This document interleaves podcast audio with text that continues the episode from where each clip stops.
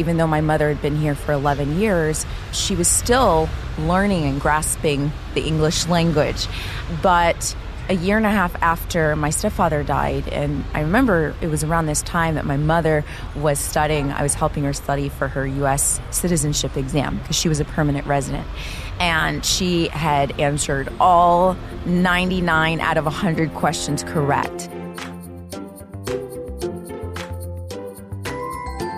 We're so excited about the possibility of her becoming a U.S. citizen. And for her, the priority was if I become a citizen, I can bring all of my other children who were older than me from Congo because they're suffering, they're in war torn environments. Let me save them. Meanwhile, I have my daughter Martine who's already here and is safe, right? And that was part of her ignorance. And I think many, many parents, immigrant parents who have that sense of ignorance because they're trying to protect themselves and their children and survive. I'm John Hudak, Senior Fellow in Governance Studies at the Brookings Institution. This is episode 4 of Our Nation of Immigrants, a five part series I'm hosting to explore the status of immigration policy in America. So far in this series, I've examined the demographic background of immigrants themselves and talked to them about their experience with the system. I've also dispelled myths about what the US Mexico border is like and gained an understanding of border communities not as crime infested places housing struggling Americans, but safe cities powered by cross border cooperation.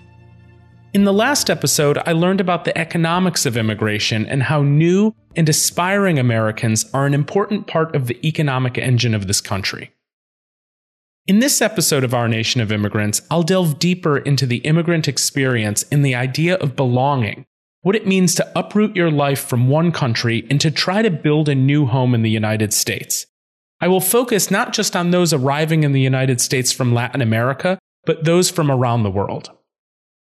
First, we'll hear more from Martine Kalaw, an author and speaker, about her personal experience as a stateless, undocumented immigrant who faced deportation from the United States but had nowhere to return to. Next, we'll hear from Saha, a student at the University of Nevada, Las Vegas, who was born in the United States to two immigrant parents from Afghanistan. I then speak with experts Clarissa Martinez de Castro and Carlos Guevara of Unidos US about how the immigration crisis impacts the US Hispanic population. At the end of the episode, I'll talk to Santiago, another student at UNLV who is now a naturalized US citizen. In 2018, Martine Kalaw published a book, Illegal Among Us, about her experience as a student who learns she is undocumented and then stateless as she tries to achieve citizenship. Martine began our conversation by sharing how happy her childhood in the US was after immigrating from Zambia. I was born in Lusaka, Zambia, and my mother and my biological father were from Democratic Republic of Congo, which was formerly Zaire. I came with my mother in 1985 to the United States because she was pursuing the American dream. We came as visitors to Maryland, actually, because most of her family, her sisters and brothers, were already here. They were established. Some of them were permanent residents and some of them were American citizens. And I like to emphasize the fact that we came as visitors, not because it really should make a difference in whether or not there are rights for individuals like myself, unauthorized people, to remain in the U.S., but because I think people don't realize that the number one driver of the unauthorized or the undocumented population are actually people who overstay their visas my first years in the US were wonderful. I mean, I look back at some of my report cards from school where it says Martine is learning to grasp the English language. She's so excited about her understanding of the English language that she just can't stop talking, which was indicative of where I would be in my future. But I had a normal and happy childhood. I had friends here. My mother probably came here, like I said, to pursue the American dream. Her siblings were here. Certainly there was civil unrest and has been in DRC, Democratic Republic of Congo, for over close to three decades at this point. And I'm sure that the rationale was to also escape from that and for economic advancement and opportunities. So those were some of the reasons. My mother remarried an American born citizen and had a relatively normal childhood I had a mom, a stepdad who was very much my father. Everything was relatively normal until things changed and the first shoe dropped in my life when my stepfather died.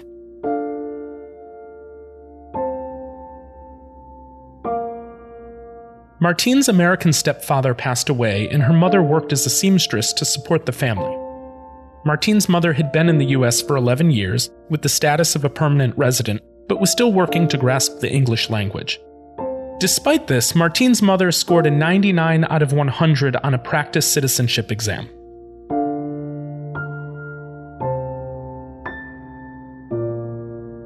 Around that time, and a year and a half after my stepfather died, that my mom became gravely ill and she passed away.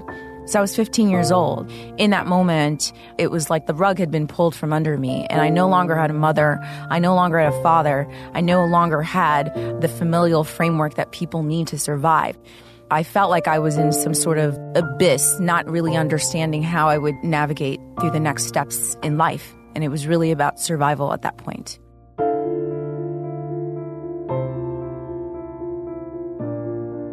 I was passed around from one relative to another, my mother's siblings. And in some homes, I experienced neglect. In some homes, I experienced abuse. And in other homes, it was just other family members were complicit to the abuse that I was experiencing in other homes, in other households. So it was to the point where I remember at 16 years old, I was working, I was taken out of school to work in my aunt's consignment store on Georgia Avenue. And I remember a murder having taken place right across the street. I mean, this was years ago. Things have changed since then in the area, but just remembering how scared I was because here I am, I'm 16. I'm managing and manning the cash register. I'm in the store by myself. I have the keys.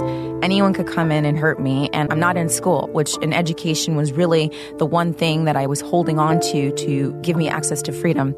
And I like to also emphasize this point. It took one stranger walking in the store, one random act of kindness. And I think people always think that kindness has to come in these big, overwhelming acts, but sometimes it could be something really small. And for me, and in that moment, that stranger exercised an act of kindness through asking me one question. And I talk about that question in my books. I won't reveal it here, but she asked me this one question that literally changed my entire life. The whole trajectory of my life changed in that moment through her random act of kindness. I ended up going to boarding school and got a benefactor who paid my way through boarding school and then went to Hamilton College in upstate New York, a small liberal arts college. And after that, pursued my master's degree at the Maxwell School at Syracuse University with a focus on immigration, law, and policy. Despite incredible odds, Martine went to college and worked in the Dean of Faculty's office. But one day, in 2001, her life changed yet again when the college indicated that she needed to change her status on her Social Security card so they could pay her. The card had been issued to her as a non working Social Security card because she had arrived in the US as a visitor when she was very young. It would never have dawned on me that there was some issue with my status right? It never came up. It was never a question in the past. And so we went to the Social Security Administration, me, myself, and a college administrator to adjust my Social Security card. And in that moment, it felt like a moment. It was probably a few hours that I was processed in the immigration at that point through INS, Immigration Naturalization Services. And then I was immediately redirected to a judge in Buffalo and I was placed in removal proceedings. And that is now the euphemism that we use for what was was then known as deportation proceedings. So that's really what began the onset of what I call my immigration nightmare. Martine then spent years in deportation proceedings, no longer secure in the United States, but with no home to return to either. Martine was what is known as stateless, I was born in Zambia, but according to their constitution, I should have claimed citizenship when I was 18. I wouldn't have known that, so I didn't. I could have claimed citizenship of DR Congo potentially, but it would have been difficult. One, because I wasn't born there. My parents were, so I would have had to prove that they were my parents. That's one. Two, because the constitution changed when the country changed from Zaire to DR Congo. So I wasn't recognized in DR Congo. They didn't want me. Zambia didn't want me. The United States didn't want me. And so when you're undocumented, typically it's this effort to get rid of you and send you where you belong, where you come from, right? Home, because you're not considered part of the home of that current establishment. When you're stateless, there's no home to send you to. Nobody wants you. And so the reality for me and for many stateless people is that if they end up in detention or if they end up in deportation proceedings, they can end up in detention indefinitely, right? Because there are no laws and no processes. Even within the context of immigration law, there really aren't any laws for stateless individuals. DACA doesn't support or is not going to have any positive effect on a stateless person because they don't even fit within the confines of those laws and regulations. The analogy I use is if being undocumented is being in a nightmare, which that's how I feel, being stateless is being trapped in the nightmare because there's no way out. So in essence, there are over 250,000 stateless individuals or persons in the United States today. There are 12 million stateless people in the world. And according to the UNHCR, the statistic is that every 10 minutes, a stateless child is born. So think about how daunting that is. And with the preponderance of climate change and people having to move, having to move locations and moving homes and removed from their spaces, their natural habitats, we are going to have more stateless people in the world.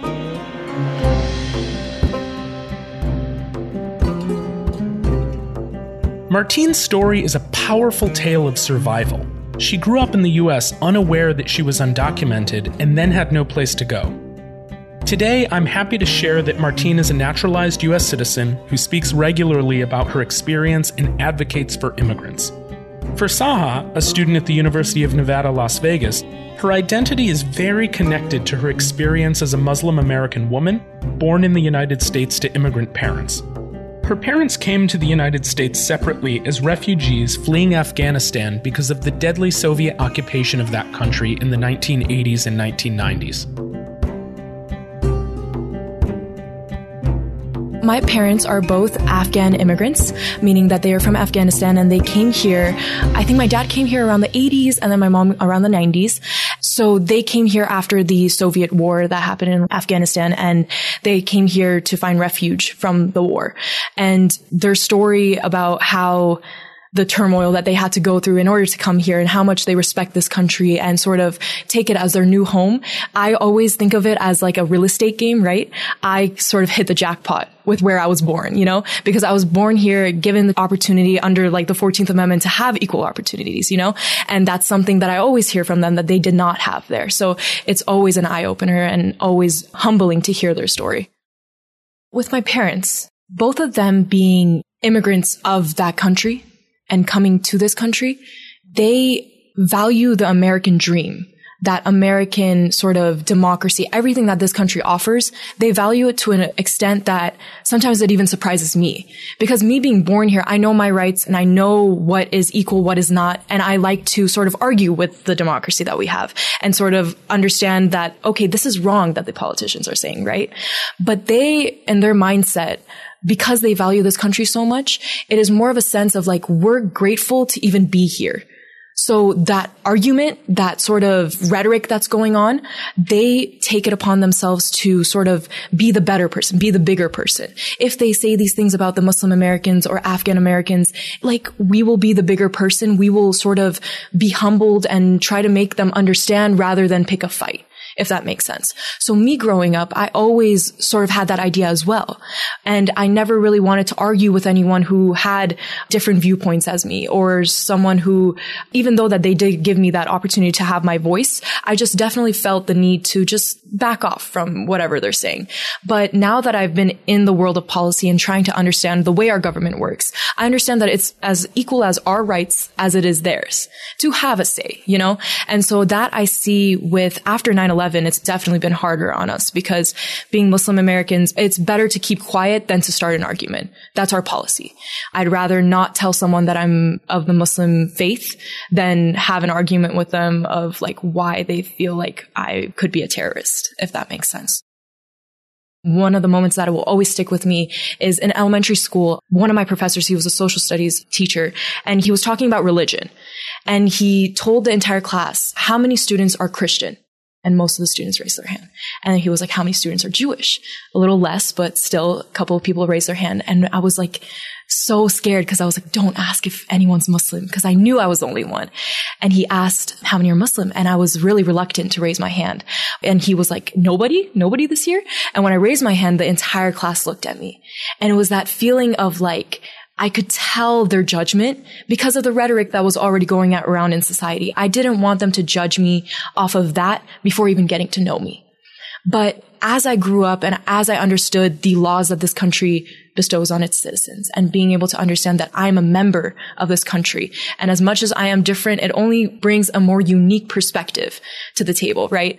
And that uniqueness was something that I definitely didn't like when I was younger, but now I take it as such a gift and use it to my strength, not necessarily my weakness anymore. So definitely being able to see things and being able to be confident in the decisions and the choices that I make and making sure that people understand that, yeah, it's different, but it can also work. I asked Saha if immigration actions by the Trump administration, particularly the executive orders limiting immigration from Muslim majority countries, were challenging for her personally. If it wasn't for President Trump's campaign, I don't think that I would have been as involved as I am now because he picked and prodded at groups that genuinely just applied to me, right? And so hearing those things, I felt like I needed to raise my voice. And the first action that he took was Executive Order 13769, which was a infringement on seven Muslim countries, major Muslim countries.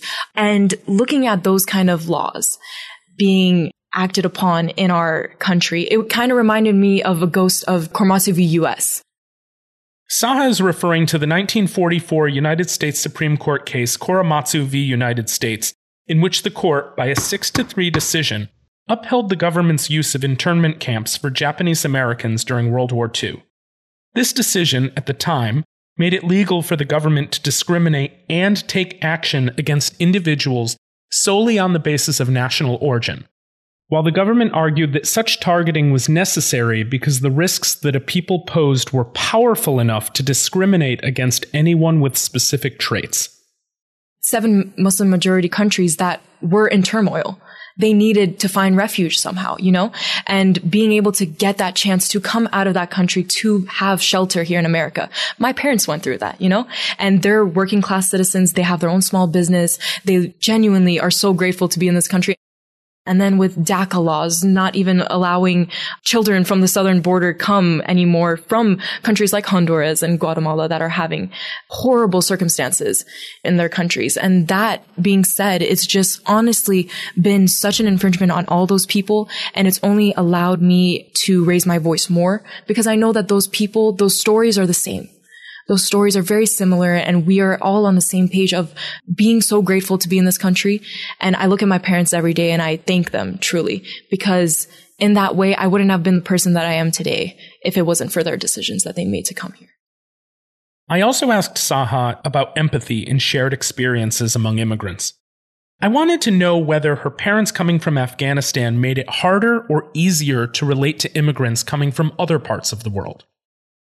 I don't think that they silo themselves with their experiences because I'll give you an example with the Middle East, right? When turmoil happened, most of these populations of people, it's not just my parents' story, but I know a lot of family, a lot of distant members that also had to go through the same story where they had to flee the country on foot.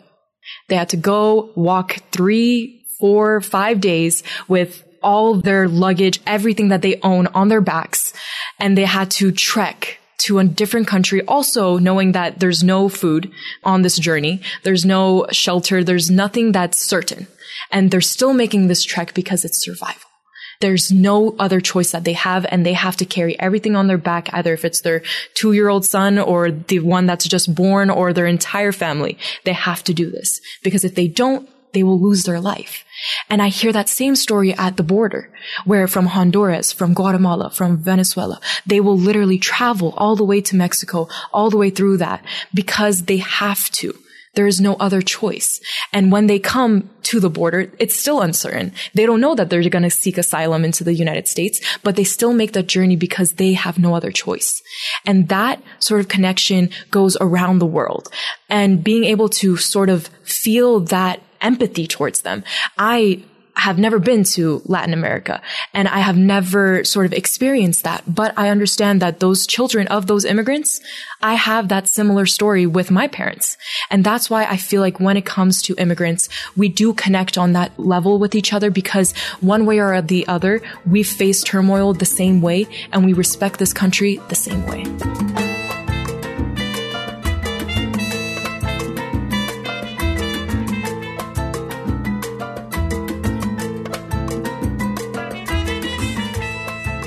I had the opportunity to speak with two experts from Unidos US, formerly the National Council of La Raza, the nation's largest organization dedicated to issues impacting the Latino community, about the impacts of the immigration crisis on children.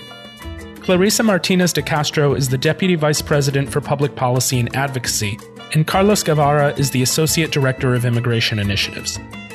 They began our conversation by talking about misperceptions of the Latino community, as well as the immigrant and undocumented populations.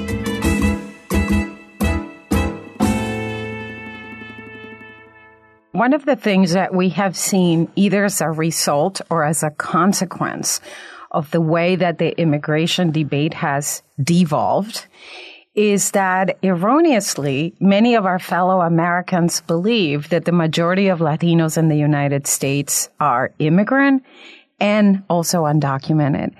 And the reality is that in our country today, eight out of 10 Latinos are United States citizens.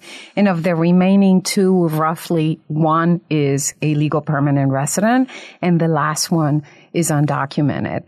But whenever you talk about that data, it is very interesting to see people experiencing cognitive dissonance because they have been led to believe, given the debate and how Latinos are intertwined in that debate, that the majority of Latinos are not indeed their fellow Americans, which they are.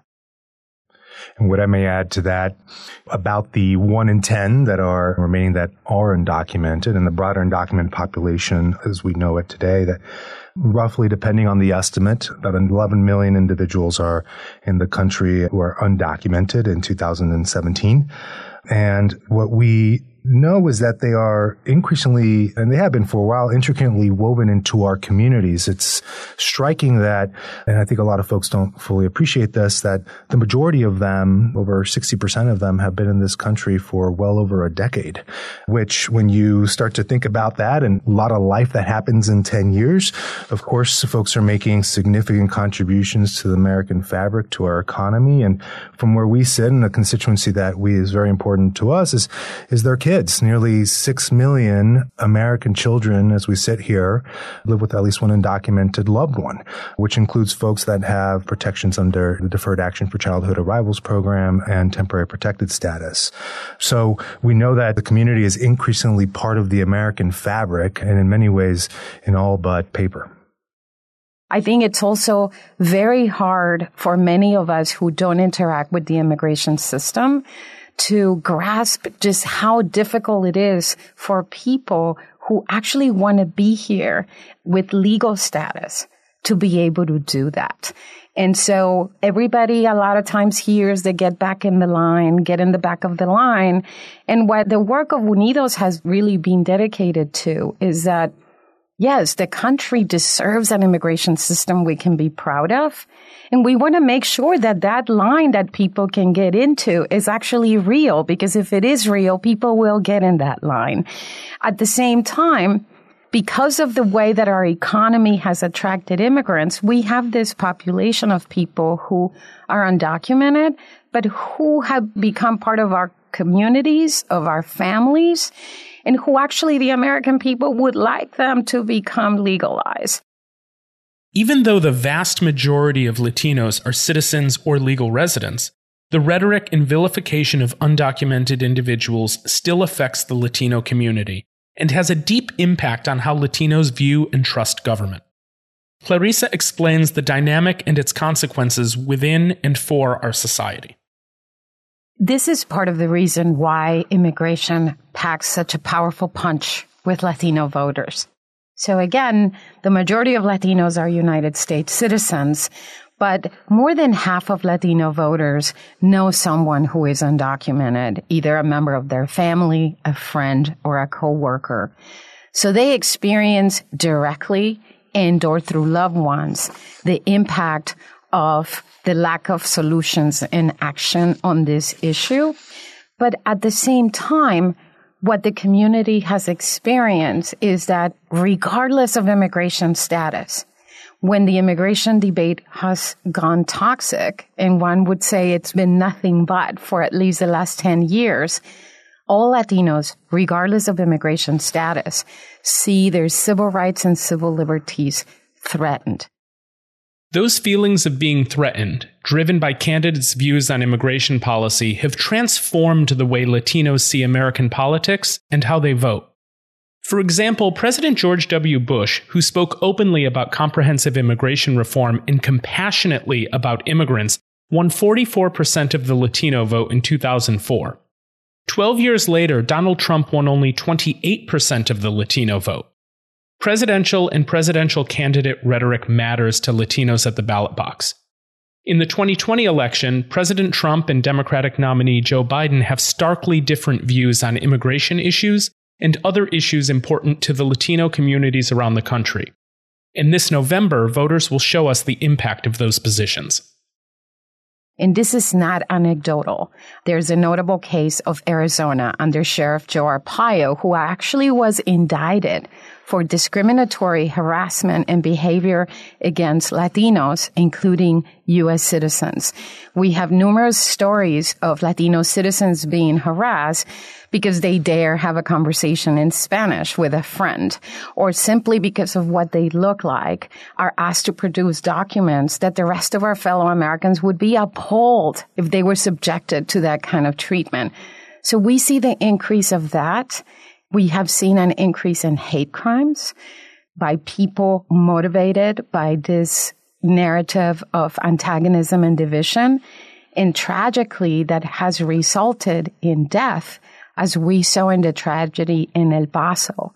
So many Latinos are increasingly alarmed and concerned about the level of the tone in which Latinos and immigrants are talked about and the fact of how that is impacting the daily lives of this community. Here, Clarissa focuses on two important moments with deep impacts on the Latino community, but also ones that demonstrate how some in society view Latinos and how those behaviors send signals to other Americans. The 2019 El Paso shooting, which the city's mayor discussed in episode 2, was an effort to target Latinos regardless of their status. The effort was simply to murder. In another instance, Maricopa County Sheriff Joe Arpaio defied a federal judge's order to stop profiling and harassing people, even U.S. citizens, simply for looking Latino. He was held in contempt of court and found guilty of that charge. In August 2017, President Trump pardoned Sheriff Arpaio for this crime. These instances signal the normalization of contempt for the Latino community specifically and for immigrants generally. Clarissa explains what that impact looks like. I think the great sadness is that that story can be multiplied by many thousands. And I think what happens sometimes in the immigration debate is that there is a sense that immigrants live in isolation and what is done to immigrants will only impact those who are undocumented and the reality is very far from that. The reality is that undocumented immigrants, legal immigrants are part of our families. They're part of the people we go to church. They're part of the folks that our kids go to school with. And we are looking at at least 6 million U.S. citizen kids being directly impacted by the immigration policies we're having right now. We are actively destabilizing the present and future of those kids. And that doesn't even take into account the ancillary effects that they have on classmates and teachers and others they interact with, because there are also many stories of classmates concern about what's going to happen to their friend who is afraid that their parents are going to be lost. And so in some ways, our country had an opportunity to very clearly see the impact of immigration policies that are in the context of the border, in that righteous indignation that people have felt, what we are trying to make sure that folks understand and what is often a fact-free zone when we talk about immigration is that sadly, those impacts, those family separations are happening in every community across America, but sometimes we don't see it. And so that righteous indignation needs to be magnified. And we have seen when stories come up, even from voters who support President Trump, when they see the type of people who are being deported, we actually are hearing even from those folks saying, wait a minute. These are not the folks we thought were going to be impacted, but that's exactly who's being gone after. So here the issue is that it would be bad enough if in our name, the name of the American people, we were seeing the inaction in overhauling the system. But when on top of that, you add the very real human consequences that are being generated, the magnitude of that tragedy deserves to be stopped and we need to demand it. Unidos US has studied the emotional toll of the immigration crisis on the broader Hispanic population and also researched the impacts on immigrant children separated from their families. Carlos talked to me about their findings. We were united with many in the country aghast at what we saw on the border playing out with the family separation crisis. We joined many folks calling that out. But we also noted a bit of an imbalance from our perspective in the way the issues were covered holistically on immigration, so much so that we wrote a report called Beyond the Border Immigration Enforcement Under the Trump Era, which looked at the impact of the environment that we're living in right now and historical precedent for it, unfortunately, and precisely the impacts that we have on the broader community, but specifically on children, on American children, many in our community, across many measures, including their economic achievement measures, health measures, and their possibilities of succeeding in this economy. And what we conclude there is that our current trajectory on immigration, the current rhetoric, the political landscape, the policies across many issues are all conspiring to create a situation right now whereby we are putting an entire generation of Americans, the same American kids that we are depending on to be our future voters, workers, healthcare providers, and the like. I asked Carlos and Clarissa to talk specifically about DACA and the Trump administration's changes in that policy. So DACA, or the Deferred Action for Childhood Arrivals policy, is just high level policy instituted in 2012. It allowed many young people to come out of the shadows for the first time, provided they meet a number of requirements, including background checks, and had been here for a certain amount of time. In fact, we know from the research that's out there that the majority of folks who have received DACA, the average age that they came to the United States was seven years old, where about a third of them, according to our friends at the Center for American Progress, arrived before they were five. So for many folks, this is indeed the only country they know. They've never been to, whether it's Mexico, South Korea, Guatemala, the case may be. And in that way, they are part of our communities, our families, contributors in many, many ways, economically, socially, culturally. So when this administration decides in September of 2017 to callously end that program, we see, we talk about a generation of kids or a grouping of kids rather, that when folks think about this, this is really jarring and tugging at their insides, right? Because this is really at its core about who we are as a country and the basic fairness and foundations that we hold, and many of us hold so true. It's about basic issues of basic fairness. So that I think is why for many folks, the idea that people have been here for a very long time making contributions to the country in many, many facets resonated and outraged, correctly outraged folks. For many people who aren't in the weeds of this stuff as we are in the day to day, we are anticipating a court decision, the Supreme Court decision later this year. We don't know what's going to happen. To be very clear, we are encouraging folks who have the opportunity to renew to do so at this time. And that's been our call to action, if you will, for individuals who have that. And we do hope and are advocating and in fact insist that our lawmakers do what's right and pass the American Dream and Promise Act to finally provide some stability to the population. Since my interview with Carlos and Clarissa, the Supreme Court ruled on this case. In June, the court issued a decision in the Department of Homeland Security v. Regents of the University of California, holding that the Trump administration violated the laws set forth for administrative procedures in nullifying the DACA program. This decision, at least temporarily, preserves the Obama era program. I certainly think that when we keep changing the rules that we've set out for people to engage it definitely creates a disincentive that goes against our own interest. The American public wants immigrants to be legal. And what we're seeing as a result of these policies is not only that we are actually making legal immigration more difficult. So rather than encouraging people to go through the system, the current policies are forcing people to go around it, which is what Americans don't want.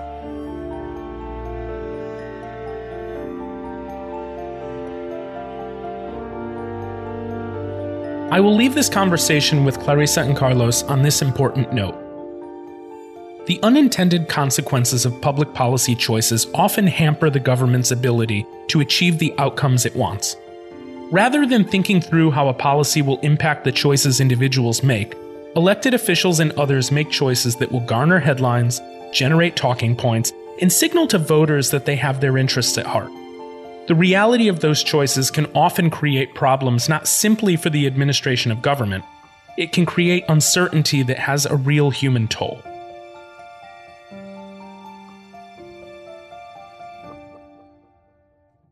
My name is Santiago Godinho Rosales. I'm a fifth year student studying biology here at UNLV. I serve as student body vice president and will hopefully one day be a practicing physician here in the Valley. My family shares a mixed status, meaning some of us have full documentation, others are in the process, and some of them don't have a pathway towards doing that. And because of that, our experiences have been very different. Santiago came to the United States with his family as an undocumented immigrant. He worked his way through grade school and high school, and when it came time for college, learned that his school was not able to give or capable of giving him guidance about how to navigate the future. I interviewed him in Las Vegas in March. I, like all seniors, met with my school counselor to discuss the opportunities of a university education. I had just gotten my ACT scores and I knew my GPA was stellar and that I had ample volunteer opportunities under my belt. But because I didn't have the proper paperwork and because I came from a poor family, my school counselor informed me that there was no opportunities for a student like me. Obviously, that's not true and not the case, but it held me back a year from my studies. It hurt me in ways that I'm still learning to accept and to not hold any resentment towards because I can now understand that due to the nature of how complex immigration is in this country, my counselor probably didn't have the best information to help me, and I didn't have that information to help myself. I was undocumented almost all of my life. I didn't receive my citizenship until the year 2015, a couple of months before the deadlines towards applications were due. I had taken a gap year after high school because I didn't have the proper paperwork to show the university that I was an in-state student and therefore qualified for a reduced price to attend now having been a citizen for a number of years and having gone through the university experience, my life has been changed in so many ways, specifically though in a way that'll help me or that'll push me to help immigrants in the future. Santiago talked to me about the difficulties of navigating the citizenship process coming from a low income family. It was a process that lasted a couple of years specifically because of the financial reason. There are documents that you have to be able to fund as well as acquire from your own existence here in the nation, that of your family. So for me, it was my mom's. as well as my own like paperwork from the schools I had attended, doctors that I might have visited, anything that just proved my existence in the country, which takes a while. But specifically the financial ones where you have to pay for offices to print out the paperwork, where you have to apply for citizenship. And because of how complicated all that is, you really need someone who can help navigate that process. So for us, it also included a lawyer and all the fees she charged us to help us navigate my pathway towards citizenship. It's been a confusing mix of emotions because of the fact that I do have citizenship while there's some of my family members that don't. I have the ability to go to school and travel outside of the country to visit a doctor's office and to make my name known here at UNLV while some of my family members have to remain in the shadows, either not working jobs because they're being exploited or overworking themselves because that's the only way they can help fund my family. Um, yeah.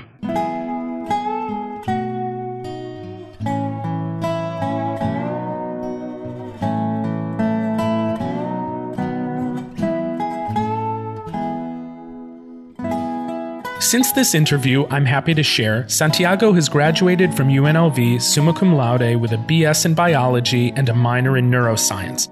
He plans to attend medical school in the fall of 2021. From the many conversations I've had with immigrants and immigrant advocates, I'm struck by the many similar themes I hear, even though each individual has his or her own story or perspective. One thing that rings true throughout is that the invective in discussions of immigration policy do not match immigrants' experiences nor their behaviors.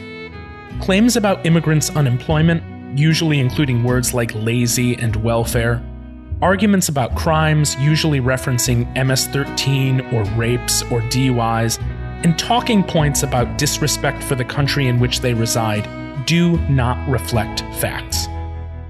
What does that false rhetoric do? It spreads misinformation, contempt, and even hate. We know that as anti immigrant rhetoric increases and bias because of race, ethnicity, religion, or national origin takes root, incidences of hate crimes increase.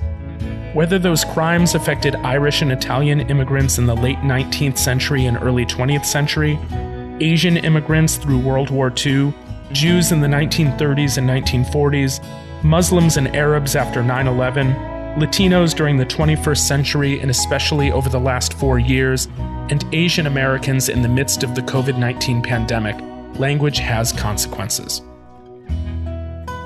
So too does leadership, and it's incumbent upon leaders at the federal, state, and local levels to govern with facts instead of Facebook memes.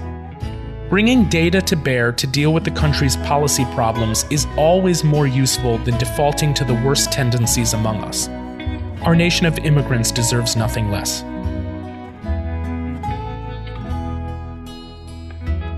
In the next and final episode of this mini series, we will explore why immigration has been such a difficult political problem to solve and some of the policy solutions that guests we interviewed have to offer.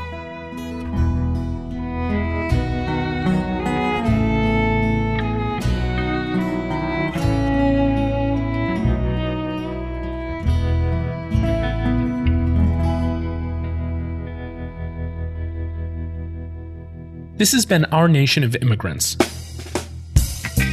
A lot of people contributed to the episodes in this special series of the Brookings Cafeteria podcast. First, I want to thank my guests who took the time to let me interview them for this episode Martine Kalaw, Clarissa Martinez de Castro, and Carlos Guevara, as well as UNLV students Saha and Santiago. I would also like to thank the University of Nevada, Las Vegas for helping with this episode, especially Bill Brown, Rob Lang, and Caitlin Saladino. My thanks also go out to Gaston Reboredo, the audio engineer for this series and all Brookings podcasts, Andrea Risotto, the senior producer for this series, Fred Dews, the usual host of the Brookings Cafeteria, plus Sean Dar, Paloma Lazada, and Chris McKenna, who also produced the series. Jacob Jordan, who lent production support, and Christine Stenglein, a research analyst here at Brookings, who contributed to the research that underpins our work on immigration policy. And a special thanks goes to the Selden Herring Smith Foundation for the financial support for this podcast and the ongoing immigration policy work of the Brookings Governance Studies program. This special series on immigration is brought to you by the Brookings Podcast Network, which you can follow on Twitter at Policy Podcasts. You can listen to the Brookings Cafeteria wherever you like to listen to podcasts and find other episodes online at brookings.edu slash bcp. I'm John Hudak.